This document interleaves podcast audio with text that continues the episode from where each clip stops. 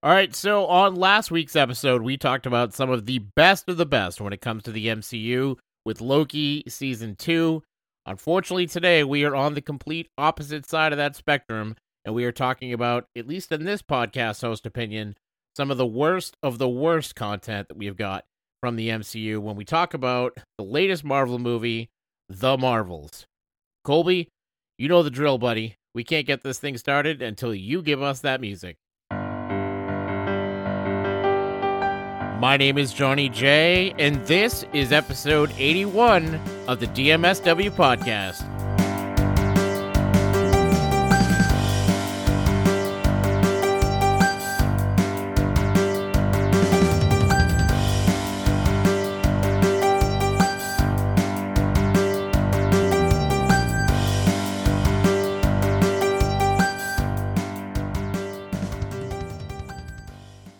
Alrighty, welcome back to the show. This is episode 81 of the DMSW podcast. And as I said there in the opener, we're going to be talking about the latest MCU movie, The Marvels.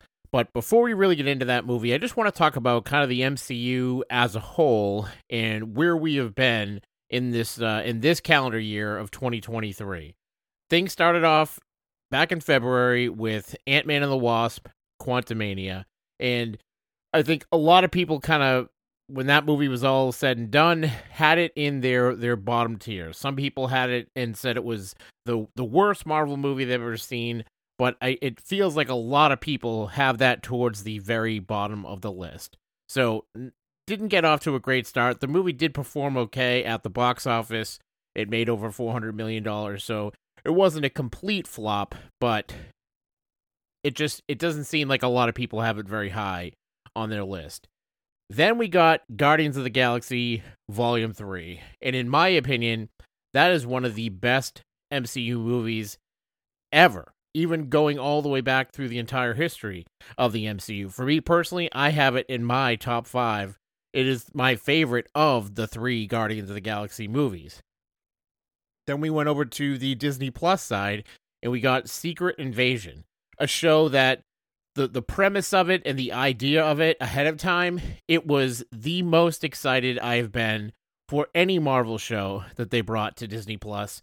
And when all was said and done, it was, in my opinion, hands down, without a doubt, far and away, the single worst project that Marvel has ever done. To me, they completely ruined, destroyed, embarrassed the character of Nick Fury. That show did the MCU no favors. That show never should have been made. We lost Maria Hill in that show. We lost Talos in that show. Two characters that they've never been the really the the lead of a movie or a project, but they have done so so well in the roles that they were given. And it feels like both of those characters, we lost them as characters in the MCU for no good reason show that was not worth our time and never should have been made in the first place. They tried to tell us that Rhodey has been a Skrull going all the way back to around the time of the Civil War movies. The Rhodey that we got in that TV show is different than any Rhodey that we have got in any of the previous Marvel movies. Did it seem like Rhodey was a Skrull in that show? Yes, it certainly did, because he acted in a way that he's never acted before. So it just it infuriates me to think of how bad that TV project was. And it's again, it's just so confusing because Guardians of the Galaxy was easily one of the best MCU projects, and the very next thing we get is the complete polar opposite again, back towards like Quantumania, towards the very bottom tier of MCU project. But things bounce back, and then we get Loki season two, which, as you heard me say last week, my opinion, the single best Disney Plus show that they've made to date. But then it goes right back down again, uh, downhill again with this latest movie, The Marvels. And at least for me, one of the things that that these these poor projects why they annoy me the most is because it adds fuel to the fire for the argument for people out there to say, "Oh, this is uh, comic book movie fatigue. People have superhero fatigue. They're just they're sick of these kind of movies and Marvel needs to pull back and, and stop making so much. And it it just it drives me nuts because I, I don't feel like that's really what's going on. I don't feel like people are actually just getting sick of this this genre or this style of movie. I just don't think they're making as consistent of a good project as they used to back in the day when back in the the phase 3 time period in the Marvel slate that's when they were just absolutely cooking with gas and every single movie they came out was a top 10 top 12 type of just absolute elite elite MCU type of project and now they're just all over the map. So I don't think fans out there really are sick of the genre. I don't think they're sick of superhero movies. It's just they're not as consistent as they were with the actual content and the quality of the content that they're making right now. So let's get into the Marvels movie itself and we'll kick it right off here from the start and I'll give you my official DMSW score. And if you remember from the last few episodes that I've done uh, for movie reviews and TV show reviews, I use a very simplified, just a, a basic five point scale uh, for for when I'm rating things. A five is going to be the the top level, the Hall of Fame type of just elite echelon type of uh, quality. A four is going to be better than average. Uh, it, you're you're great movies, but they're missing whether it's the right character, the soundtrack. There's there's something missing from that project to kind of keep it out of that ultimate Hall of Fame level, but it is better than your your average uh, movie that you get. A three is going to be a very solid project, extremely rewatchable still, but uh, there's there's something missing there to kind of keep it out of the two top tiers, but still a very solid and good project. A two is going to be slightly disappointing. It's it is rewatchable. It's going to be one of those if you you come into a room and somebody else is already watching it, you'd be willing to watch it and pick it up from where it left off. Uh, but you're probably not going to be going out of your way to put that uh, movie or TV show on again uh, yourself. And then a one is going to be your just absolute dumpster fire. Just you hated the project, you're never going to watch it again, no matter what. If somebody puts it on, you're going to walk out of the room just complete bottom of the barrel type of project. And for me, I broke it down kind of like I did with Loki over a few different categories and thought about it on the five point scale for each of the different categories. And then kind of came out to an overall average score. And for me, the Marvels shook out to just a level two on the DMSW scale. So I will say it is not the worst MCU project that I've ever seen. That, as you heard earlier, belongs completely to Secret Invasion of the Disney Plus show. But uh, even just on the movie side of things, The Marvels was not the worst project that I've ever seen. But it definitely was in that that bottom tier. It is it is a a bottom ten uh, MCU movie for me. Overall, did not really enjoy this movie. Um, but the the first category I'll talk about, which uh, was one of I think the the better parts or the better categories of this movie, was the acting itself.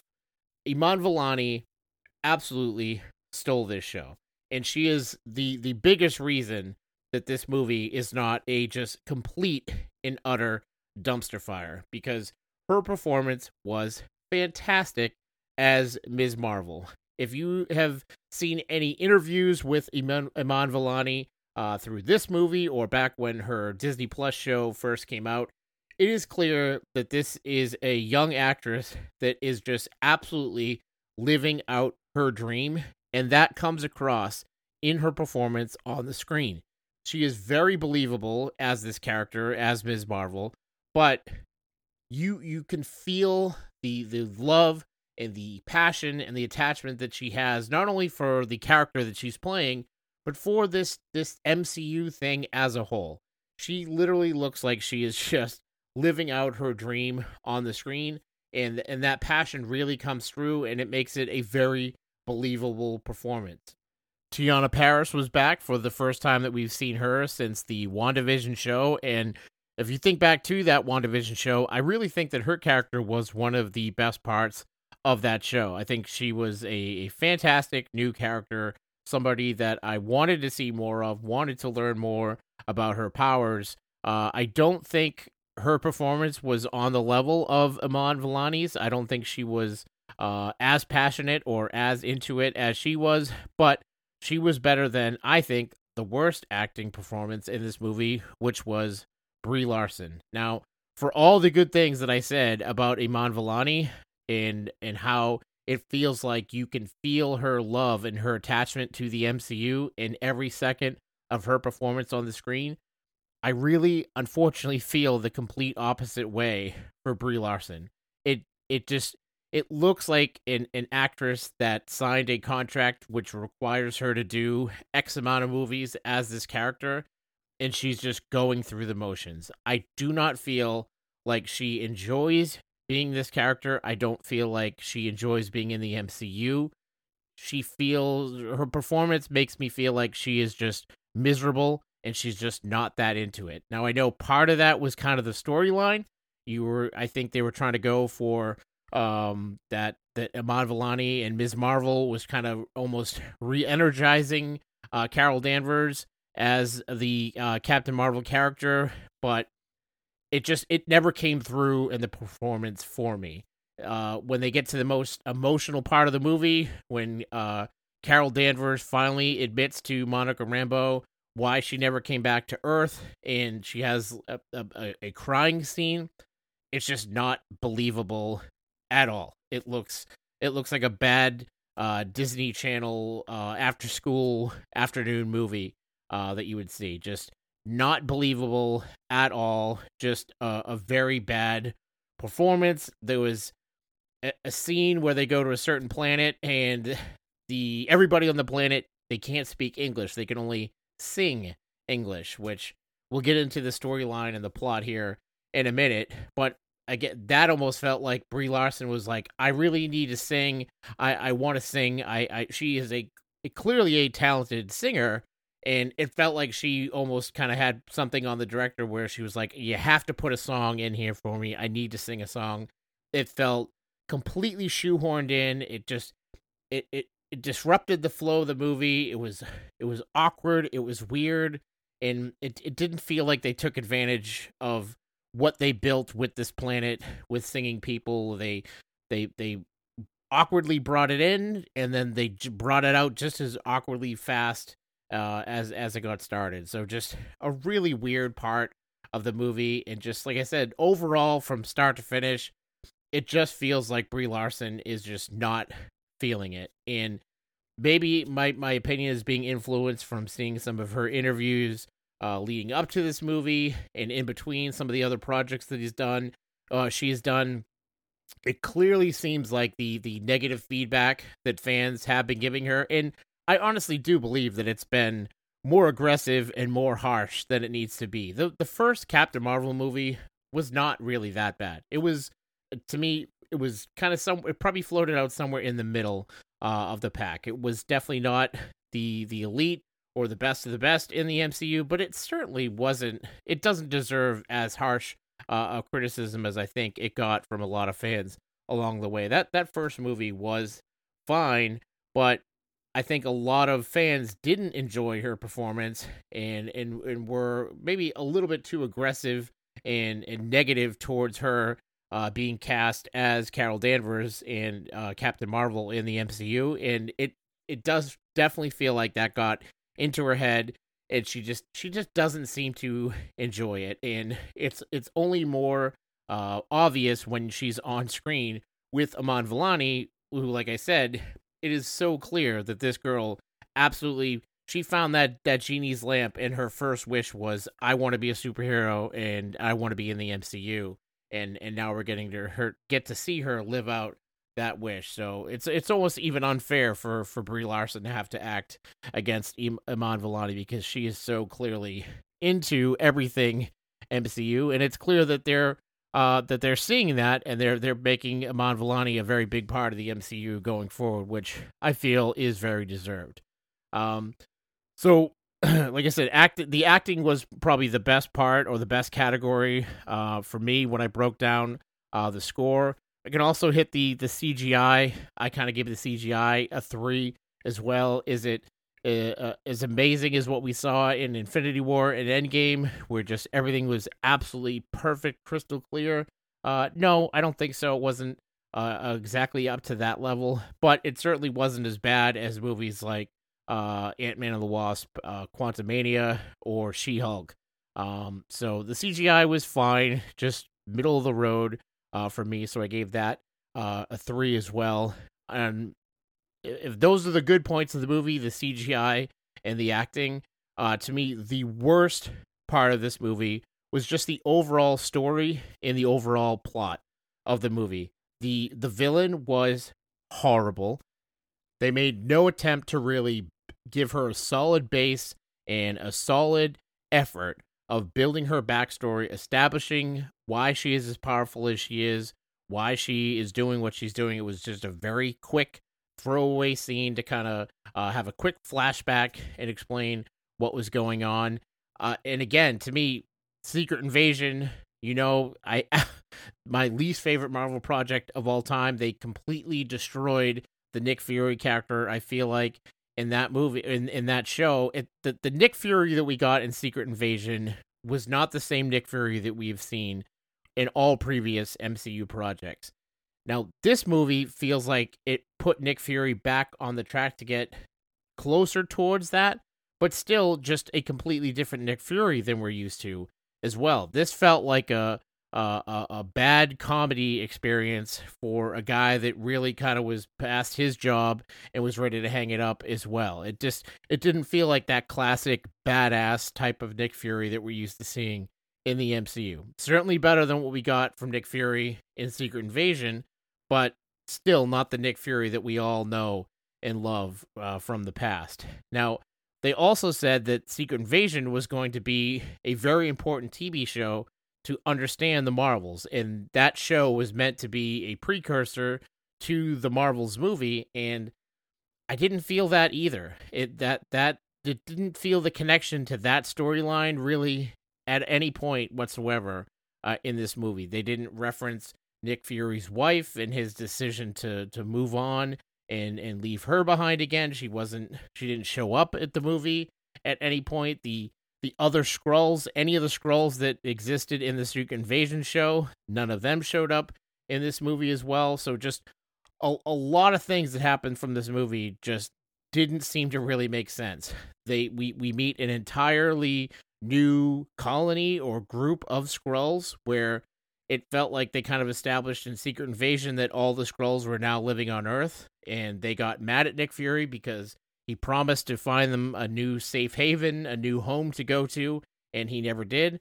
But apparently, in this movie, there's an entire colony of Skrulls out there that did find their own planet and were settled and all happy all by themselves until the villain shows up and takes away their planet. And then again, another reason why to me the story and plot of this movie was just dumpster fire was out of nowhere Captain Marvel says she's going to call her friend to help the Skrulls and her friend is Valkyrie. And they made no effort to explain how Captain Marvel and Valkyrie are good enough friends that she can call her from anywhere in the galaxy and she'll show up on the Bifrost and drop at the drop of a hat and do whatever Captain Marvel needs her to do.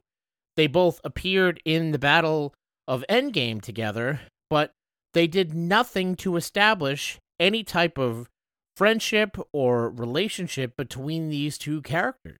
It and this movie had its release date moved 5 different times and had multiple reshoots and that is completely clear in how this movie moves along. It feels like this was just put together from a bunch of different random filmings, and it felt like it must have been just an absolute uh, battle in the the editing room because it nothing seems to connect. It bounces all over the place, and like I said, there's things happen and they don't do a good enough job explaining the backstory or giving you um, the evidence of why what you're seeing is happening.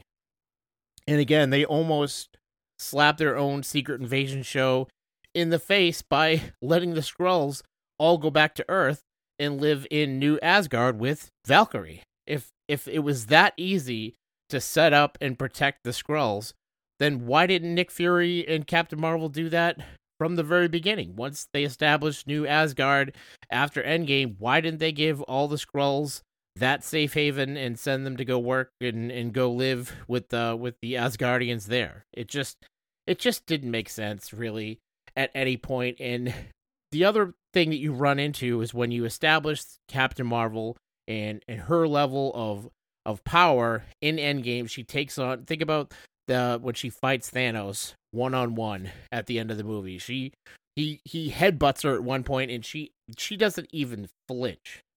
He had the only reason he takes her out is he has to actually remove the Power Stone from the gauntlet, put it in his hand, and punch her with that. And that's the only way that Thanos, the most powerful villain, the most powerful being that we've seen in the MCU, can can actually make an attack or land an attack on Captain Marvel. In the first battle scene that we get in this movie, Captain Marvel is f- fighting just like standard goon level bad guys, and and they're knocking her around, and she's flying through Ms. Marvel's house. It just you already established how how tough and how strong and how powerful this character is and then with no explanation of making her weaker or saying that she can't do that anymore or she's lost some of her power suddenly these just run of the mill bad guys can go toe to toe with her just as as if they were Thanos battling her in Endgame. So just so much of this movie just didn't make sense. It felt like they just were trying to pump out a, a Captain Marvel project without actually putting in the the passion and the believability to uh, building an entire plot line in an entire movie from start to finish that really made sense. And to me, the, the, the worst part of the story and the plot line was at the very end of the movie. The, the the the bad guy had found one of the bracelets or one of the uh bangles like Ms. Marvel had, and she was able to get the bangle off of Ms. Marvel and was going to put both of them on. It was going to go use them and they were like, "No, no, you can't do that. You're gonna kill yourself. You're you're that's too much power. You won't be able to handle it. Don't put the two bangles on." She doesn't listen. She puts the two bangles on. Boom! Instantly, bad guy is dead, and it somehow rips uh, a, a hole in the middle of outer space. And then two seconds later, they put both of the bangles on Ms. Marvel.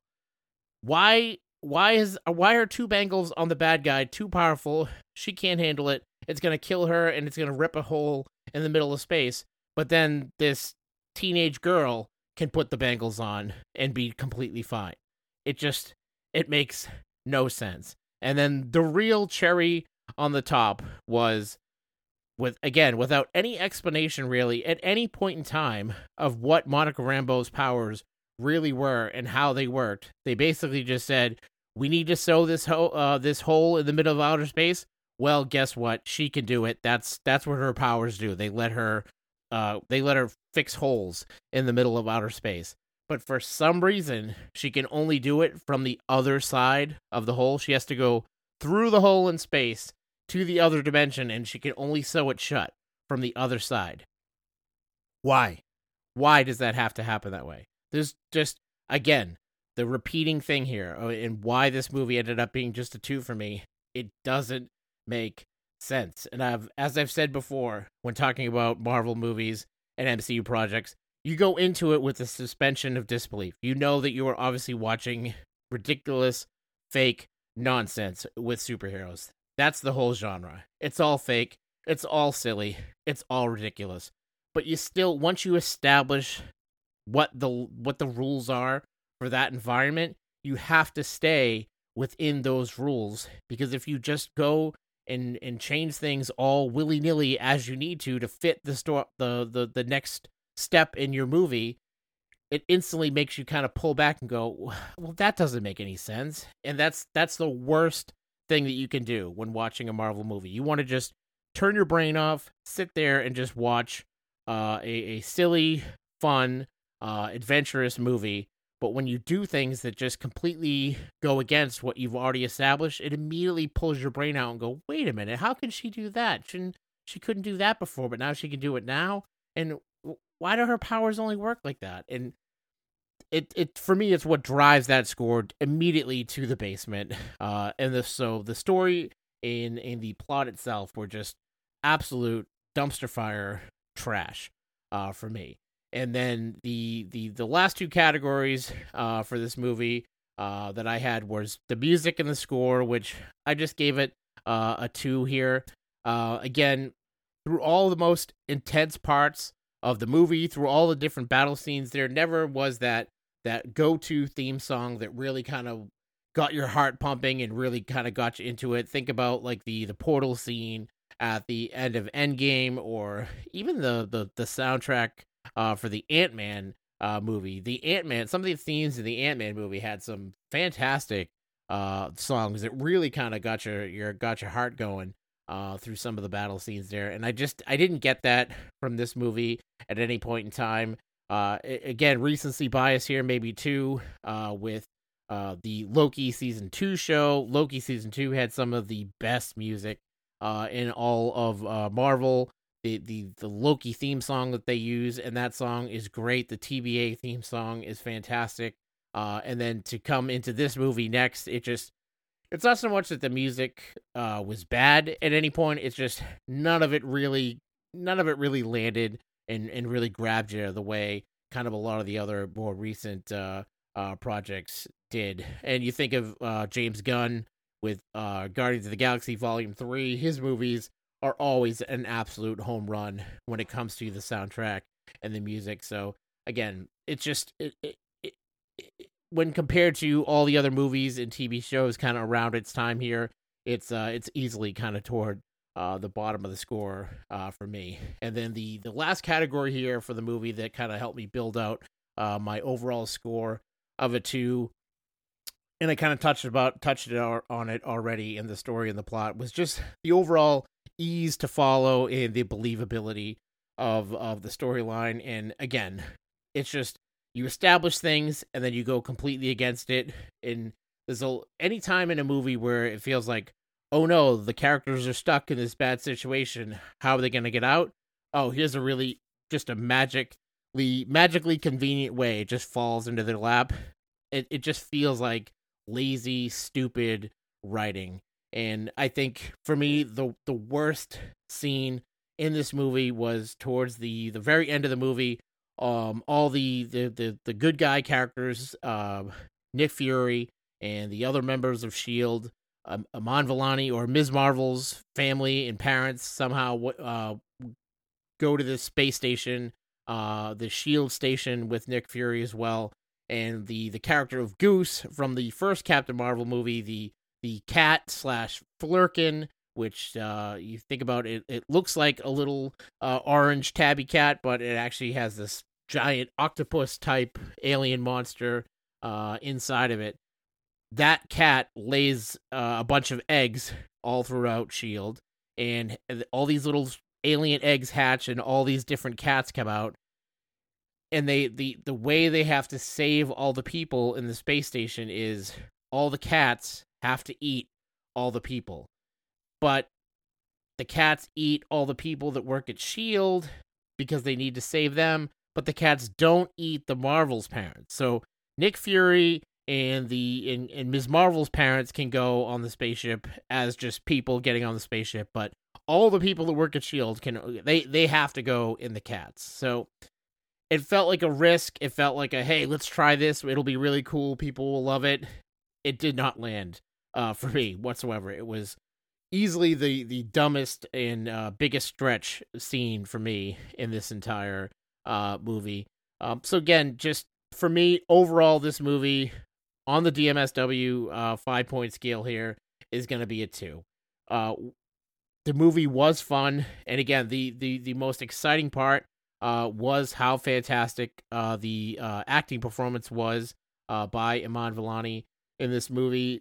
If you stuck around for the mid credits or the end credits scene here, kind of a, a, disjointed way of them doing that, uh, even as well. They didn't have a mid credit scene. They actually put it as a as a scene right at the end of the movie, and they had Ms. Marvel kind of start to put in the groundwork there to put the a young Avengers team together. She shows up at Kate Bishop's apartment and she mentions uh, Scott Lang's daughter and that they're going to be kind of putting a team together. They kind of gave her the same dialogue that um, Nick Fury had in the very first Iron Man movie when he he goes into uh, Tony Stark's house and pitches him on joining the Avengers Initiative, and they kind of pl- do a little uh, flip flop here.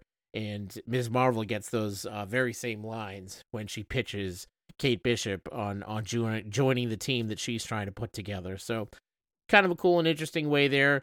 Uh, where they're going to take this young Avengers project in the future? Are they going to build a a movie franchise around that team up?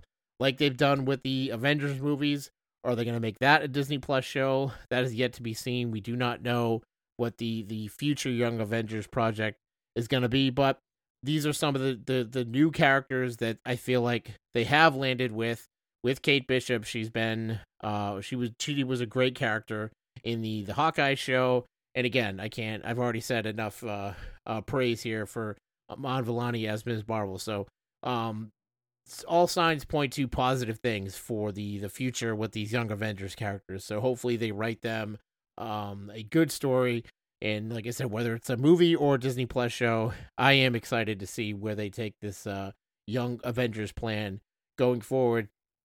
And then the the very end credit of the movie uh, brings Teyonah Parris's character um, into the X Men universe, and we see Beast on screen we see her mother showing back up, but her mother doesn't recognize her because it's from another multiverse. So, um, this seems to be a tie-in that could possibly get us to the the next MCU movie, which we're gonna have to wait all the way until July of next year before we get the next MCU movie. That is going to be the Deadpool three project, and if you've seen some of the leaked footage uh, from the uh, from from the filming of that movie, it's very clearly going to have a very heavy X Men tie in to that movie. They're going to use this as the, the go between to bring the X Men universe into the MCU officially. So uh, that was probably one of the better parts of the movie to know that and to see on the screen that we are finally officially going to get uh, a very heavy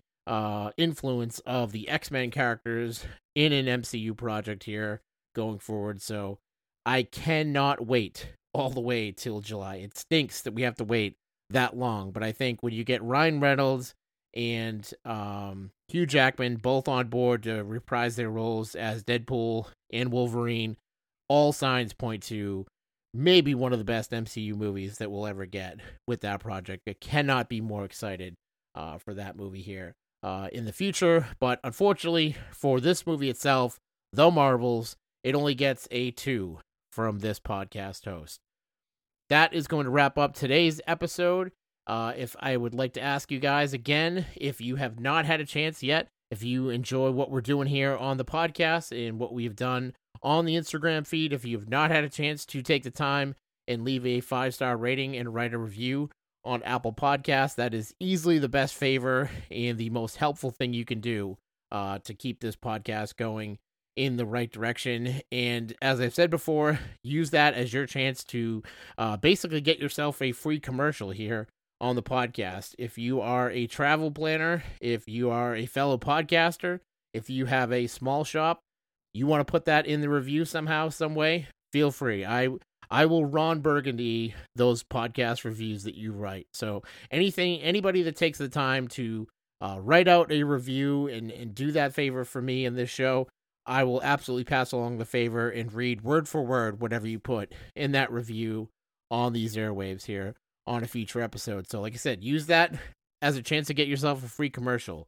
Review the podcast, put something in there about the podcast, and then by all means talk about uh, what you're doing here in the the Disney online community, and uh, and I'll be happy to read that on the air. And as always, I like to say too, do that favor for any other podcast you listen to as well. I cannot underestimate how important and how helpful it is when you do those those podcast reviews. So don't just do it for this podcast. If there's other Disney podcasts, Marvel podcast, true crime podcast, whatever podcasts out there that you're listening to, if you enjoy what those creators are making for you week after week or whenever their episodes come out, do them that favor as well and and find the time to uh, write out those couple of sentences and leave them a review as well because it really does actually help in the algorithm on the Apple app and help get that podcast pushed to, to more people. So that will wrap it up again here for this week. That uh, wraps up our episode on the Marvels movie. We will talk to you guys next time on the DMSW podcast. Take care.